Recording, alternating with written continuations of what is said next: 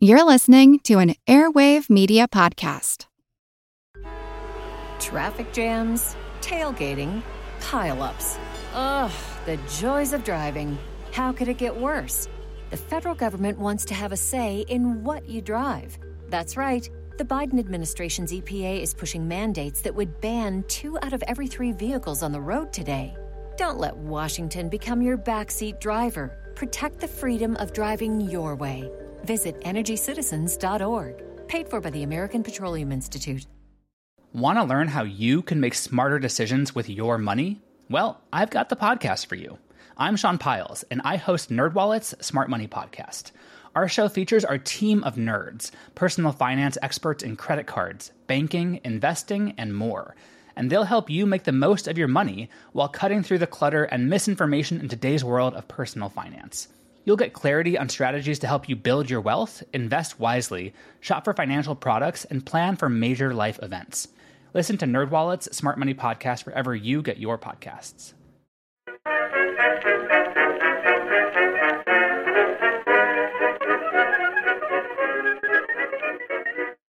Hello, everyone, and welcome to History of the Second World War, Episode 99 Nomonhan Part 1 Chen Kufeng. This week, a big thank you goes out to Eric for the donation and to Craig, Gretchen, Jeffrey, James, Piping, Frederick, Maxine, and Julie for choosing to become members so that they can get ad free versions of all of the podcast episodes, plus special member only episodes, roughly once a month. If that sounds interesting to you, head on over to historyofthesecondworldwar.com slash members to find out more. I would also like to apologize to all of the wonderful people who have supported the podcast on through Apple Podcast subscriptions. In a move I have a hard time disagreeing with, Apple does not provide me with any information about you. So no name shoutouts for Apple subscribers, but know that I thank you. After focusing on European affairs for basically the entirety of this season of the podcast, we are now going to shift back to the east to discuss the fighting that would occur during the summer months of 1938 and 1939. In this episode, we will be discussing the Battle of Chenkufeng, while next, over the next three episodes, we will look at the battle that the Japanese would call the Nomonhan Incident and the Soviets would refer to as the Battle of Khalkhin Gol. Now, I will not lead episodes with conversation of names sort of given to battles by both sides. It's very frequent that two sides would refer to events by different names. But for this battle, it ties into a wider conversation that we need to have about the historiography of the events that will be covered over the next four episodes. As with much of the fighting that would occur in Asia in the years before 1941, when reading about these events in English, the number of sources is not exactly overwhelming. They are out there, there are things to read, but many of them are at this point quite dated. That is important in this case because everything written before 1990, or even a little after, are very clearly based very heavily on Japanese sources, with only official Soviet accounts taken into consideration. And this can present some real challenges for wider understanding of the events due to how heavily most English writing is based strictly on those Japanese accounts, or the accounts of Japanese participants, the government, and army sources. There are more recent books written about the fighting that are a bit more inclusive, like Nomonhan 1939 by Stuart Goldman is something that I would recommend. But if you wanted to kind of go out there into the wide world of the internet, you will almost certainly stumble upon older sources as well. A good way to identify the sources used for the work is to see how it refers to Soviet troop and equipment numbers. If it's based only on Japanese sources, or is pulling from secondary sources built on Jap- top of Japanese sources, you will end up seeing things like, you know, the Japanese estimated the Soviets had 100 tanks, or the Japanese intelligence reports were that the Soviets had three divisions. I bring this subject up partially because I think it's good for you to know, but also because you will hear me say things like that in the podcast. I did my best to sort through available information, but you will be hearing far more about the actions and decisions of the Japanese in these episodes than the Soviets. And you will also hear me sometimes use Japanese estimates for Soviet numbers. I try to clearly call those out, but just be prepared. So, with that disclaimer out of the way, let's talk about why the Soviet and Japanese border regions were filled with conflict in the last years of the 1930s. Starting way back on episode 50, there was a series of six episodes that discussed the beginnings of Japan's expansion on the Asian mainland, starting with the expansion of their area of control in Manchuria, from which they would also begin to expand to the south. At the same time, they were attempting this move to the south. They were also expanding their control to the west and into Mongolia, where they hoped they would be able to end their expansion after obtaining two important benefits. The first was that it would prevent the Soviet Union from expanding their influence into the area into what was an area between two large empires. The second was that it could provide a buffer zone that would keep any Soviet aggression away from Korea and Manchuria, both of which were growing more and more economically essential for the Japanese war effort. For those keeping track, this had also been the reason that the Japanese had expanded into Manchuria and created Manchukuo, to expand its borders and create a buffer zone to protect Korea. Instead of solving the problem, this expansion simply moved the border north and west and created the same set of problems once again. They would also do this again in Mongolia. During these efforts, the Japanese tried to utilize the same tactics that they had used in northern China, working to bring local leaders into collusion with Japan as the first step to fully asserting Japanese control of the area. In this case, that area was Outer Mongolia.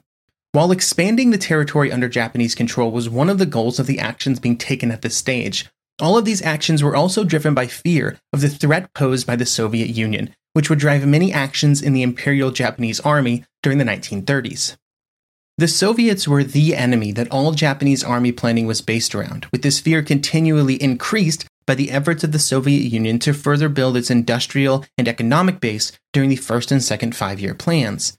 There was even one theory that the Soviets would adopt a very aggressive policy in Eastern Asia in the mid 1930s and this prompted real discussions of a preventative war by the Japanese army in the years after 1932. The Japanese assumptions of Soviet intentions would prove to be incorrect, but the Japanese fear of Soviet strength in the years that followed was absolutely valid, as shown by uh, essentially everything that would happen after 1941. While recognizing the economic and demographic advantages that the Soviet Union would possess in the future, there was also the belief that regardless of numbers, the Japanese military would always be su- superior in what was felt to be some key aspects. They mostly revolved around what I would call qualitative metrics, so things like training, discipline, morale, bravery. The unshakable belief in the superiority of the Japanese soldiers did not prevent some misgivings among Japanese army leadership, who were concerned about the overall military strength of the Soviet Union. By 1938, there were concerns that if the Japanese had a window to attack the Soviet Union, it might already be closing or had already closed.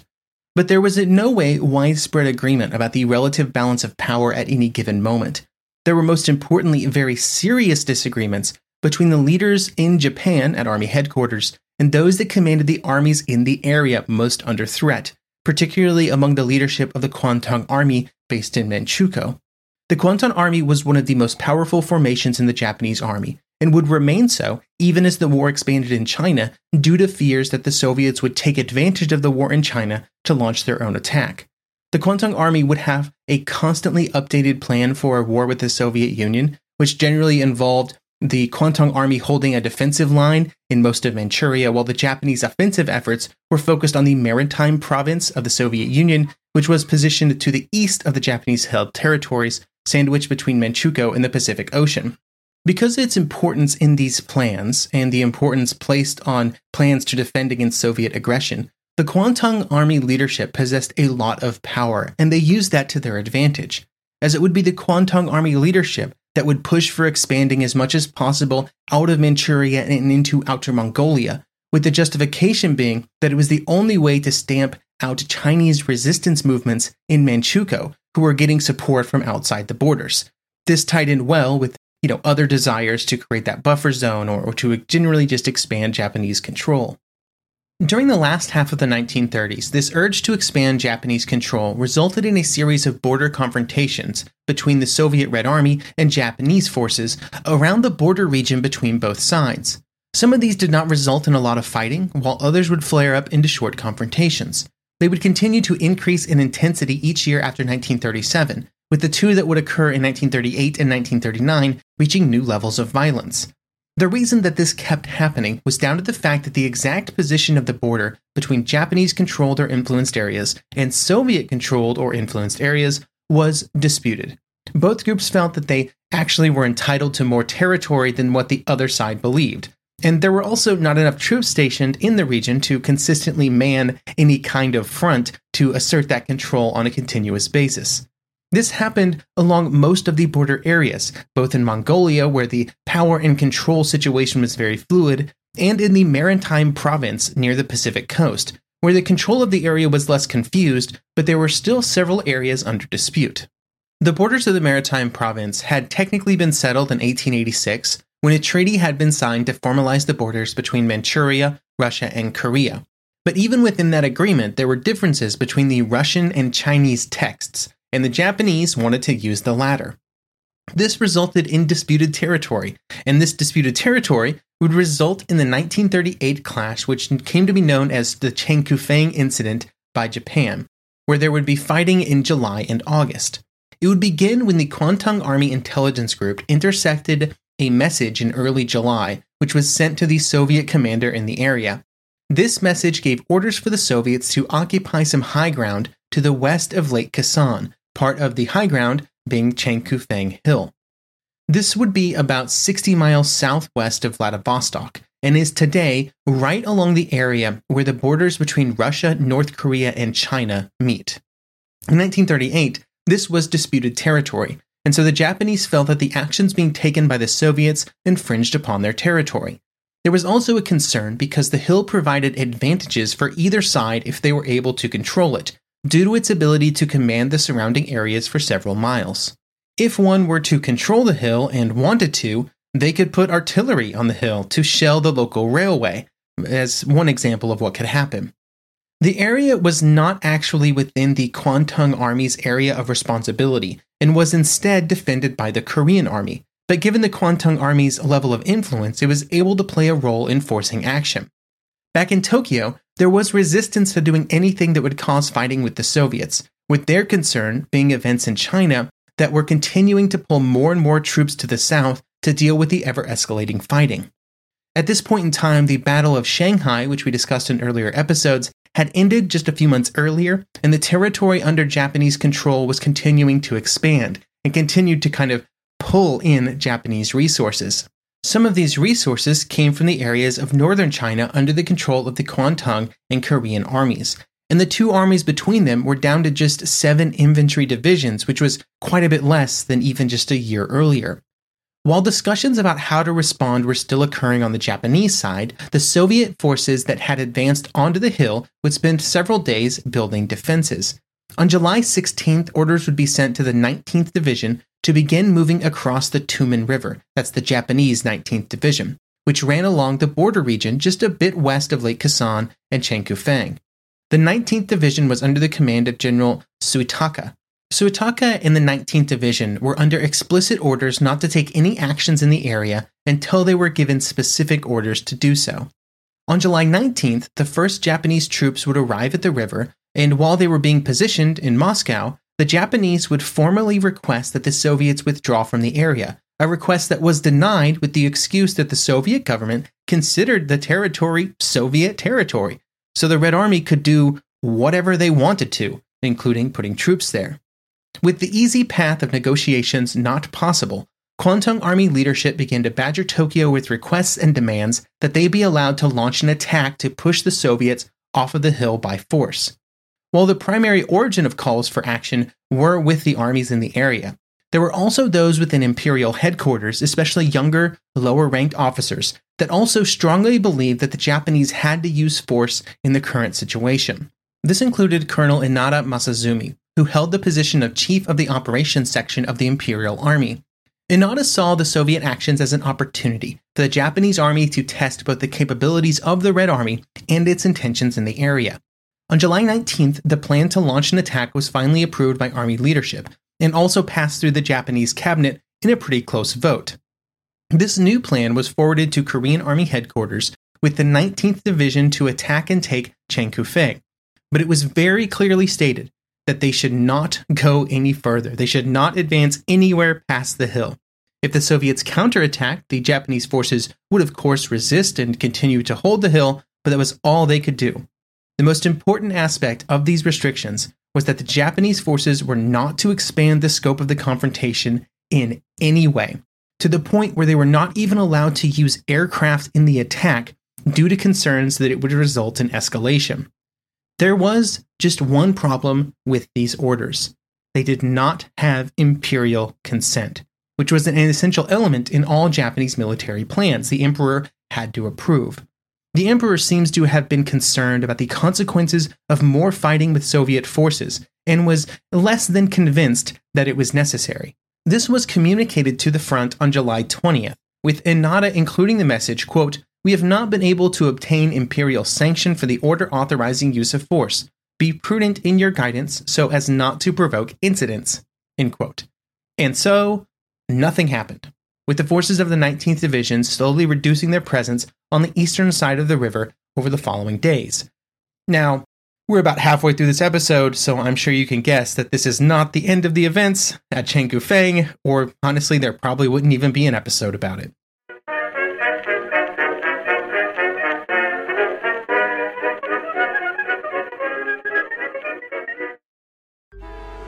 Traffic jams, tailgating, pileups.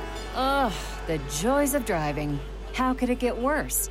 The federal government wants to have a say in what you drive. That's right. The Biden administration's EPA is pushing mandates that would ban two out of every three vehicles on the road today. Don't let Washington become your backseat driver. Protect the freedom of driving your way. Visit EnergyCitizens.org. Paid for by the American Petroleum Institute.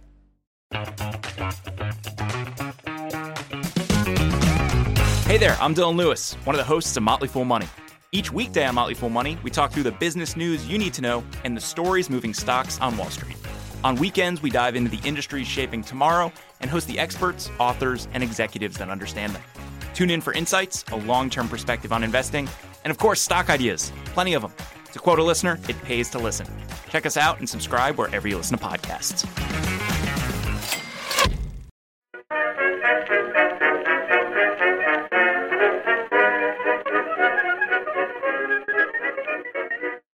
On July 29th, it would be the actions of the Red Army troops in the area that would ignite the fighting in the area of Changkufeng, when some Soviet troops were spotted on another hill to the north of their previous positions.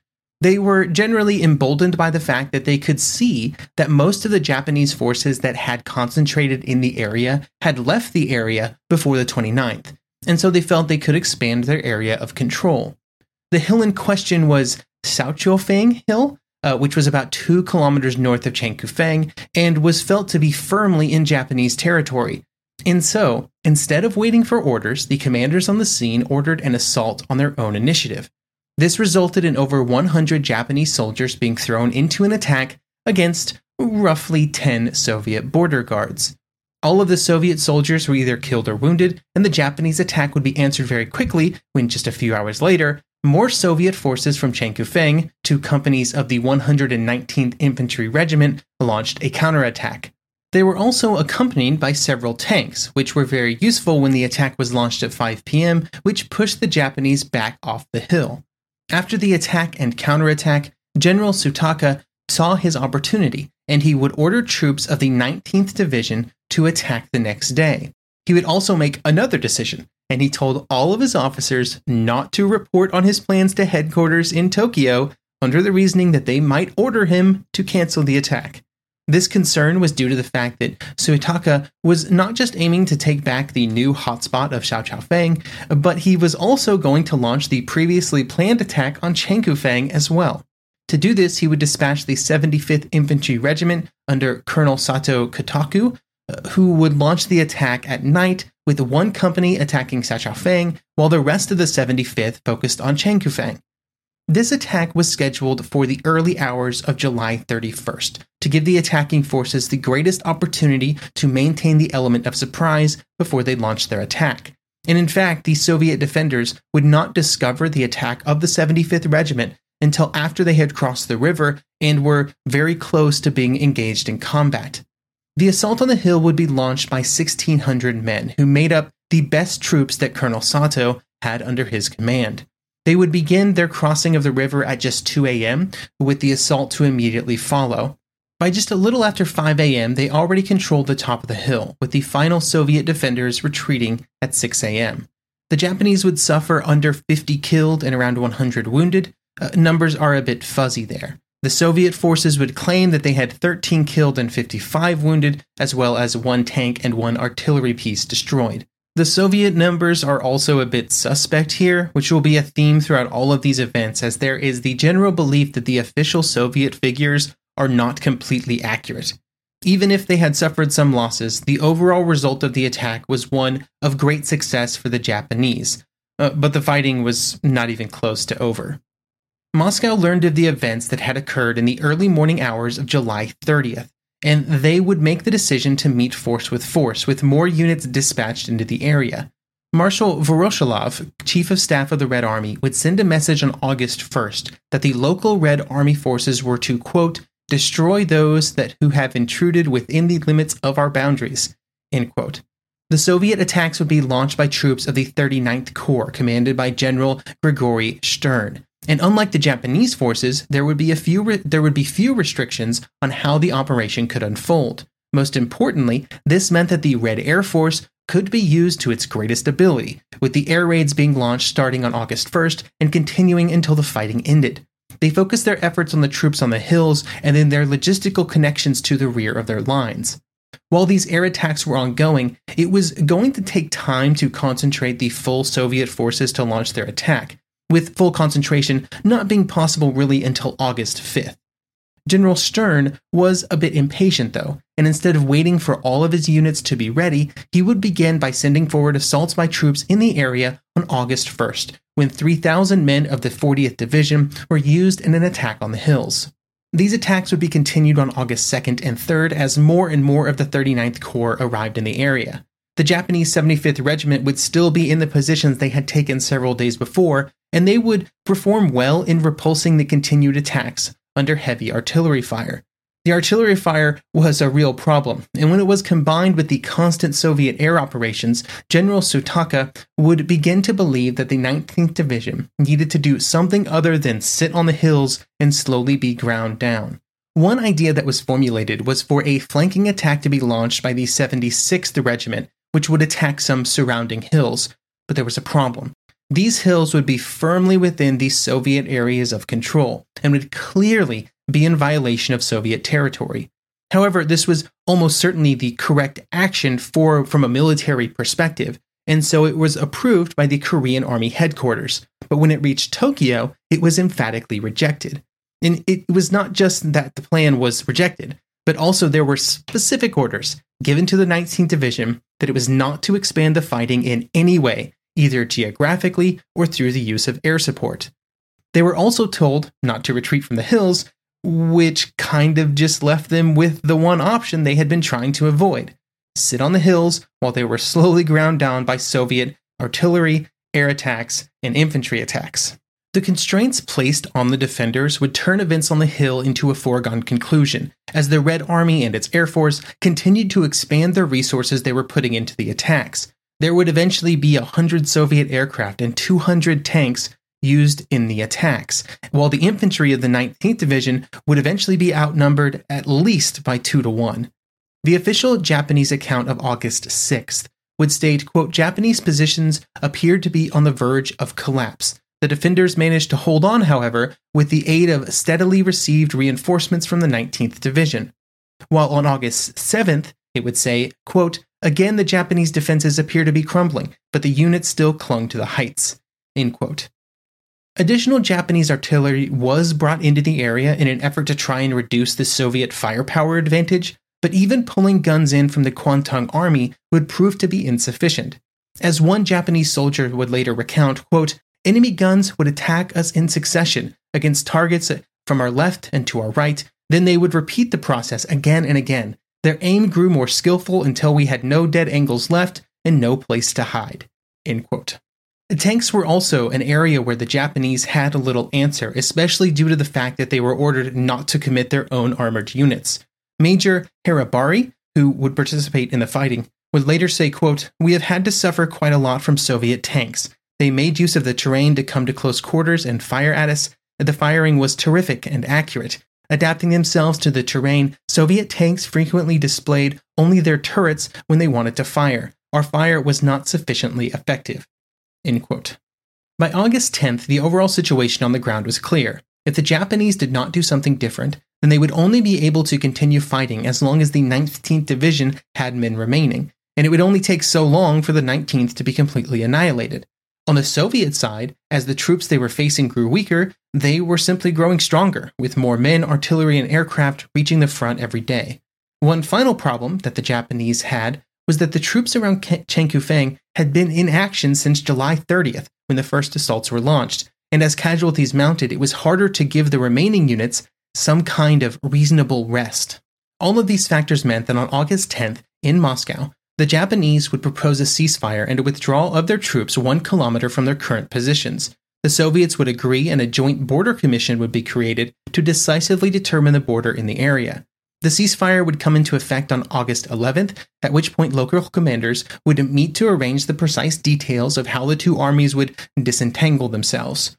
Shortly after the fighting ended, the Japanese would retreat even further back from the hills, moving everything back to the western side of the Tumen River. With the fighting over, the cost of the operations could then be tallied. The numbers here are fuzzy, with almost every source I could find saying that the actual numbers were almost certainly higher than what was reported by the armies and their governments. On the Japanese side, the 19th Division would record 526 killed and 914 wounded, while the they would officially announce the number that was somewhat lower than that. On the Soviet side, a military council of inquiry would put the number at 408 killed and 2,807 wounded. But there's some dispute here. Of course, the Japanese would claim that the number was much higher, up to twice the official Soviet number. In the aftermath of the fighting, and as both sides evaluated their performance, there was blame thrown around on both sides for what had happened. Marshal Blucher, commander of the Trans Baikal Military District, would be accused of being a Japanese spy and would be executed. But this was at the height of the purges, and so there were all kinds of accusations being thrown around, and a lot of people got executed. So it's not necessarily maybe strictly due to his performance. General Stern, even though the attacks he launched had been very costly and had eventually, you know, been successful, I guess, would be promoted to take the marshal's place in the Trans Baikal military district. On the Japanese side, the action was seen as a failure, a complete and total failure. But they did have the opportunity to at least learn something about Soviet military operations. What would leave a lasting impression was the large amount of material that the Soviets could dedicate to an operation in the form of aircraft, tanks, and artillery. Over a third of all Japanese casualties had been killed by artillery, something that could have been a valuable lesson, but it would be somewhat ignored in preparation for the next major clash of the two armies. We will begin the story of that clash, which would take place in Mongolia, next episode.